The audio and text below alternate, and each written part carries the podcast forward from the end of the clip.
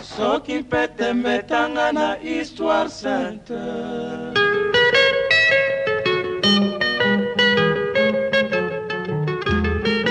This is episode 3 of What If We Get It Right, in which we are exploring how for-profit and socially aware businesses in the Eastern Congo are strengthening their local economy. In the last episode, we met Washikala Malongo and Douce Namwezi, two entrepreneurs who are working in Eastern Congo. And for this episode, we will also be hearing from Chance Ruzi, a coffee grower on Ijwi Island. With local businesses taking on a new role of addressing societal issues in the region, where does that leave the government and other traditional state actors? Things have changed since we started. When we started, it was only Altech in this, field, like distributing high-quality solar products to households. But now what we have seen, there have been a lot of developments in the market, in the DRC market. We have seen a lot of players coming in. We have seen the government of the DRC being involved seriously, putting in place a lot of programs that are aimed at helping companies that are operating in the field.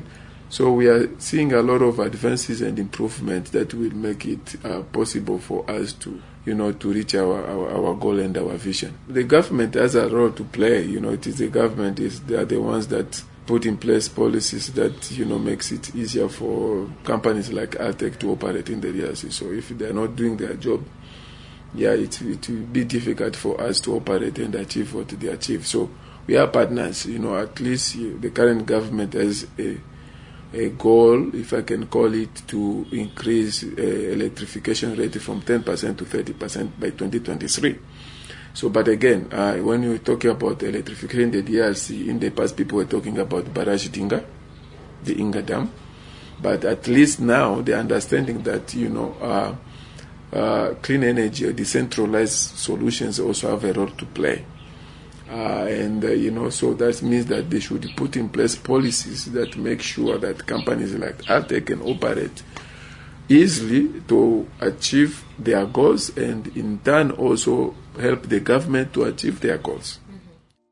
There is a governmental institution, if you like, for North Kivu, which happens to be very progressive, and it's trying its best. And you will come across clinics and hospitals poorly resourced. So there is definitely different types of actors, and you'll come across private companies, not that many, to be quite honest. Historically, being a private company has been quite difficult in DRC. It's come with a lot of admin and red tape and tax and these kind of things, but that's easing now. A new president arrived 2 years ago, and there seems to be a kind of growing recognition that private business, or SME business, which is where we are, is part of the future and is a really crucial part of development. In the time that we've been operating, there has definitely been a kind of upturn and injection of energy, especially in Goma, but not just Goma, in other cities in the whole country, in Kinshasa, etc. But the main focus, to be honest, has been on startup, on the incubation. So I'm not saying it's easy at all to start a business in Congo, it definitely is not. But culturally, people, they tend to spread the risk, so they might have more than one job, for example. If they start up their own business, they want to have other things in the spectrum of things that they can do in case that business goes wrong. The commitment that you need to really start up a business and make a success of it, that 100% focus that you need, is actually quite hard in Congo to commit to. But they've been supported by incubators, and that's good. And to an extent, some of the NGOs are also beginning to support that startup. Less tangible, but equally important in creating change, is the challenge of changing behaviour, of tackling cultural norms and beliefs. Douce explained previously how the position of women in the DRC is changing. We heard how our company Uwezo Africa makes feminine hygiene pads. The brand, by the way, is called Maisha Pads. As Douce mentioned before, a lot of her business success depends on the way people see her product. But how do you set up a business selling a product that can't even be mentioned? What challenges does she encounter? There are a lot of challenges we are fighting every day. Since the beginning, when we became working on menstruation, for example, and bringing people to use Maisha Pads, a lot of people were not convinced that this was important. First of all, because we are talking about something which is intimate for a lot of people, like menstruation, period. It relates to sex, and we are in a community where talking about sex is still a taboo. So a lot of people were like, oh, you don't have to talk about it loudly, even at the radio, even writing about it. And so there are those kind of resistance in the community where people were not really open to these new ideas, new ways of doing in the community. When we came to sell the pad we are making, there are two kind of challenges. The first one, there are a lot of people who were used to the pads that were not reusable. They could just use once and they throw it in the lake, or there are not any way of environmentally dealing with the pad they are using. So when you ask them to wash their pad and to reuse it again, the part of washing was like really hard, and they were like, we are always used to just to throw. And we had to multiply the strategies to bring people understand that these sanitary pads, they are more useful and important in our community, because we do have to protect also environment. And the second challenge of this selling pads were to the people who are not able to have $5, for example, to buy a package of pad. And they say, I don't even have food. I can't even pay school fees for my children. How can I have $5 to buy pad?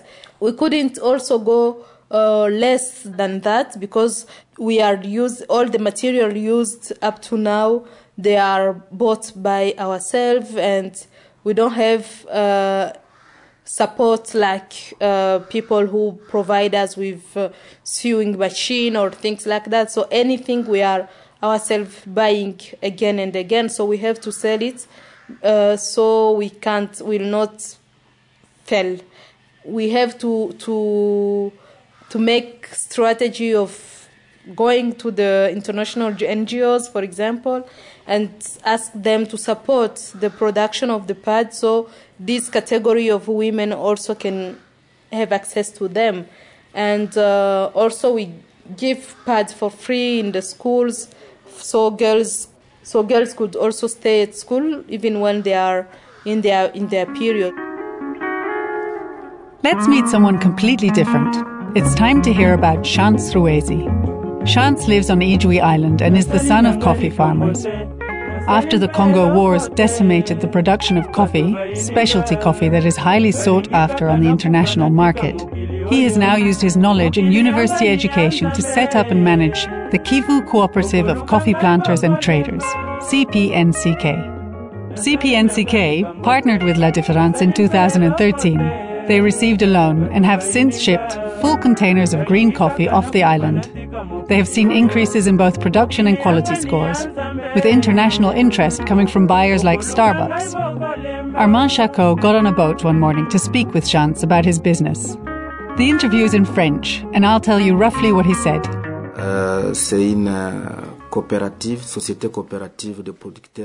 Chance became interested in coffee because he grew up with parents who were coffee growers, and as he got older, he wanted to contribute to the development of the village. He wanted to make a living with the knowledge that he had learned from them.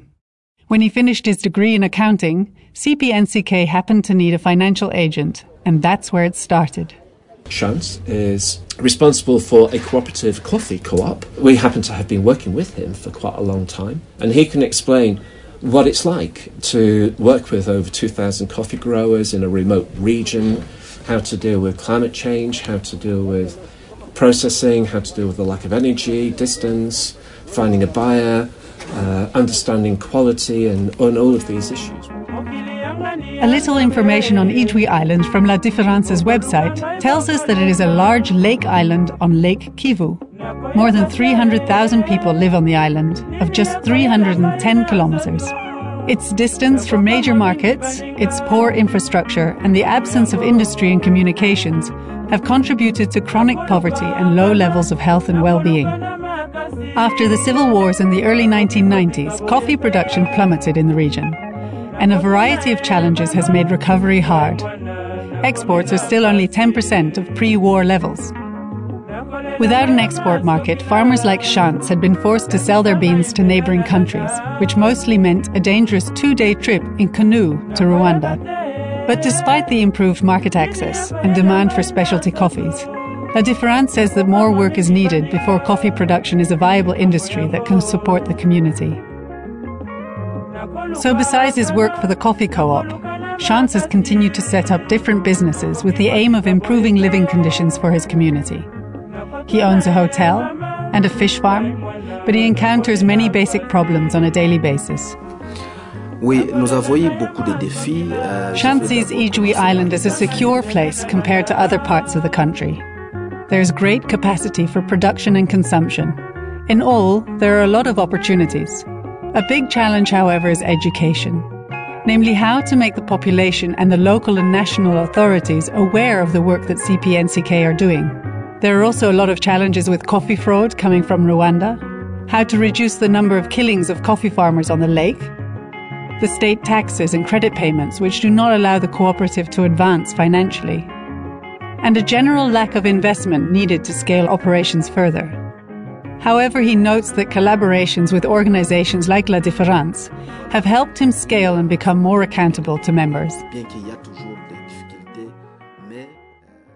We have now heard what inspired Washikala, Douce and Chance to get into business and understand more about the specific challenges that they face.